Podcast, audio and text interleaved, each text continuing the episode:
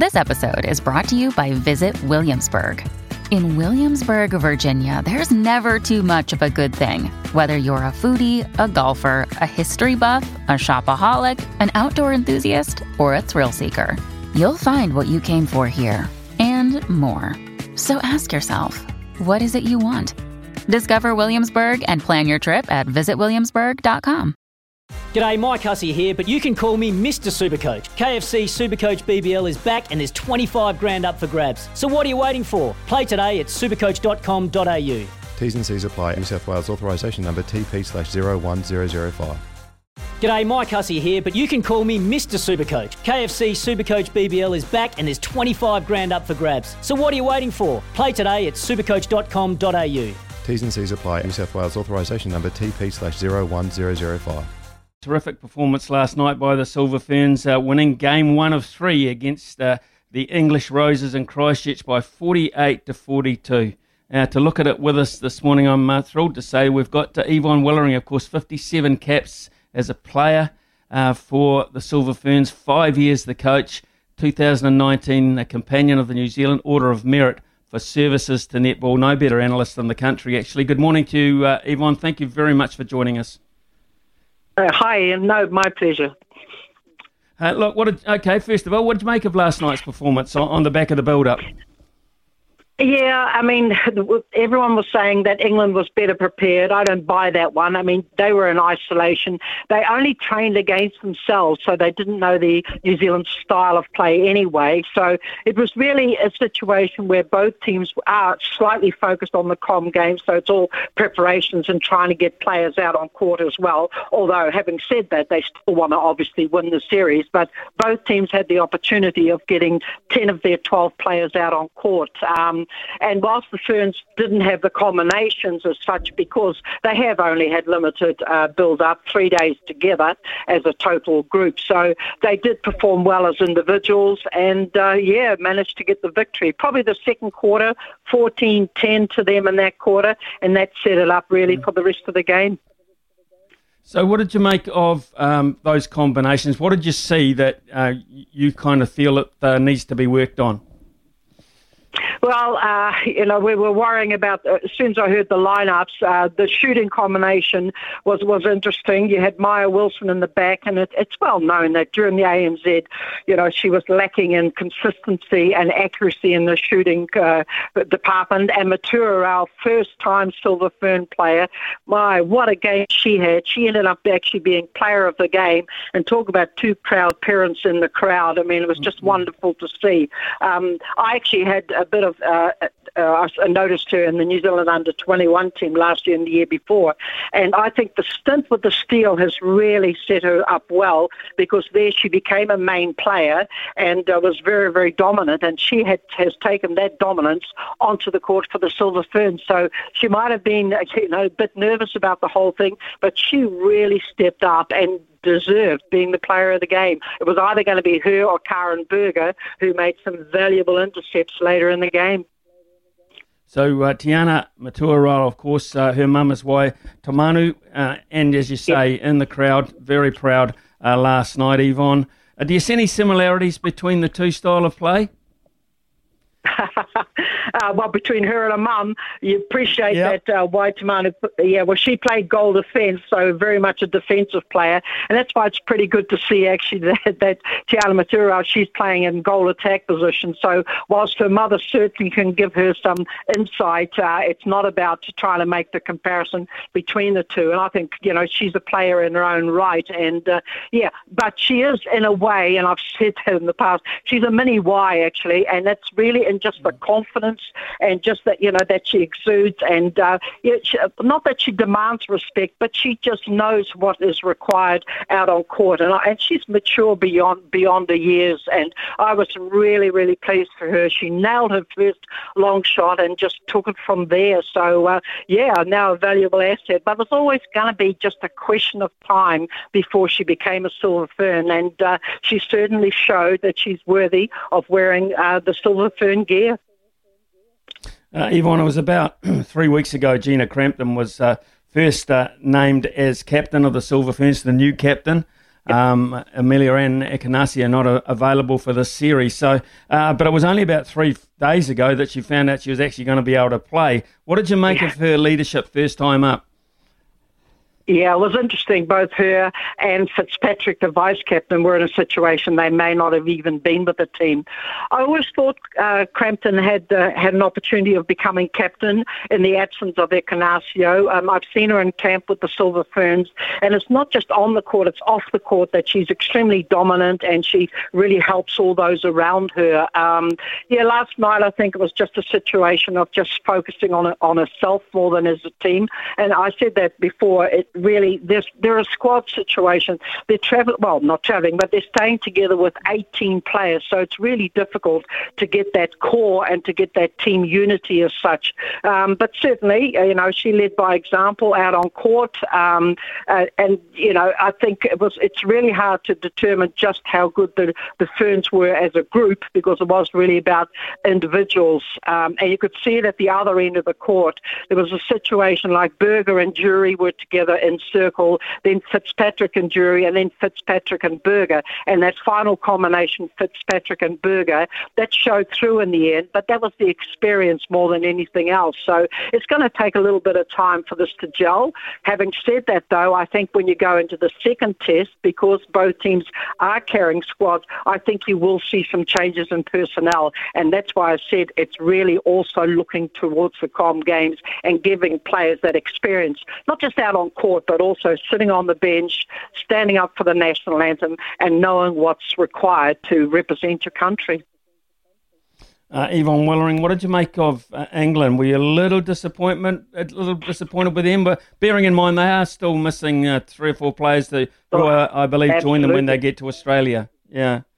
Yeah, yeah, they're missing, uh, in particular, Housby and Harten, both shooters, and obviously key members of their team because very, very experienced members. It was difficult for England. Um, I wasn't disappointed with them. They had their opportunities, but they had double the amount of penalties than New Zealand had. Appreciating that we've got New Zealand-based umpires for this Test series, um, for obviously uh, known conditions, um, and they had difficulties at times uh, just. Uh, basically yeah, making the alterations to the umpiring calls. That is something they'll have to take into their into that second test. You know, that just they had something like 60 odd penalties, which means they are standing beside their players. You know, that length of time. So that's something they have to address. Also, the attempts, New Zealand had 58 attempts, uh, England only had 49. So it's a situation where they have to get rid of their unforced errors and just really start working it more so as a team. They should have worked better as a team than the Ferns because, uh, you know, they have been together a lot longer. But now it's a situation they've got to look at how New Zealand plays. We do play slightly differently, particularly defensively. We play more uh, what we call a space marking, whereas England plays a one one-on-one defence. That one-on-one defence cost them last night because that close contesting, uh, the umpires were very aware of that. So that's something they certainly have to address going into the into the next next test. And they can't uh, at the moment. Um, do much to counter our holding shooters. Having said that, it's going to be really interesting because in the second test we may find that we don't have the holding shooter of Maia Wilson, and in fact, you know, you may get Grace Nweke, and it's her height that then they have to counter. So, yeah, a few challenges open to the English side. So, what kind of uh, you, you think she'll tinker much, uh, Dame Noeline? Will she will she tinker uh, much with the second test lineup? Or wait uh, perhaps until the, the Taini Jamison is, uh, Jamison yeah. is in the cupboard and then go on the, on the third one? Yeah, I yeah, I know it's it's a tricky one. I think that um, like she, it was a pretty experienced lineup. She didn't play all her players last night, uh, and I think yeah, she her first of all she will want to retain the Taini Jamison Trophy, really important trophy, um, and I think once that's in the bag, yes, she may. And when we say experiment, don't forget they have been together. It's not like it's an unknown, unknown combination that will go out there. But yeah, I don't think you're going to see major, major changes from test one to test two with regards to her. England, similarly, I know that they're, while they're travelling with 15, they will make a few changes. But again, they're in a situation, they indicated that last night. Jiva, when she spoke, said, you know, we're not here just to make up numbers and just to have a, a bit of an outing. They really are looking for forward to trying to win this series. But, you know, the closest they've ever gotten to New Zealand uh, in the last few years is really at the World Champs in the semi-final, and they lost by two. But since then, actually, the Silver Ferns have been dominant. So England wants to really uh, establish that that dominance again, I suppose. Well, dominance, you know, but certainly get close to the Silver Ferns. Um, appreciating that they are missing some players, and uh, you know they they will actually join them again in the Australian sector of their tour. It's a, an interesting word you, you say dominant there because um, the belief is that this team wants to become dominant, not just winners. They want to be dominant. Uh, do you think they've got the makings? I mean, it's only early days. Do you think they've got the makings of that capability? You're talking about England? Yeah, no, no, I'm talking about us. Yep. That, that's the goal. Yeah. Oh, we. Oh, yeah. No, no. The, the Ferns. Yeah. The, yeah. They yeah, they'll be they'll dominate. I think that certainly they they got some good game plans, and and doesn't really matter which players go out on court. And you could see that last night.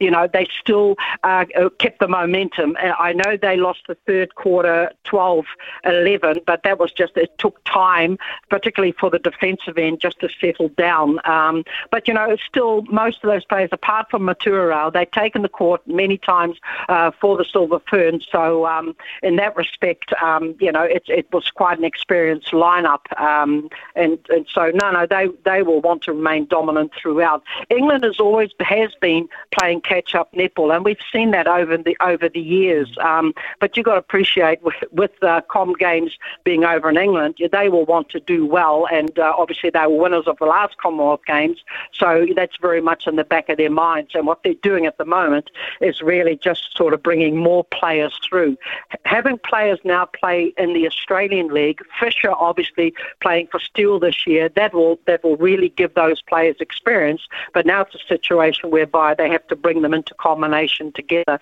and they haven't really had a lot of opportunities to do that.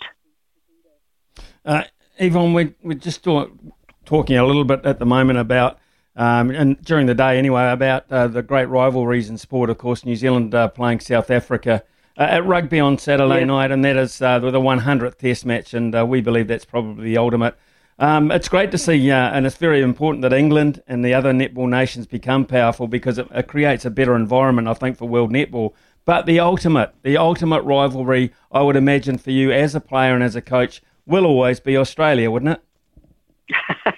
Yeah, absolutely, and and I agree with you. Now we want to bring more countries uh, into that into that equation. I mean, when we talk about the World Championships in Nepal, ultimately, you know, we have people travelling over to wherever it's being held, and they come over for the semi-finals and finals. Uh, we're that confident that we're go- that New Zealand's going to be there, and that has always been the case.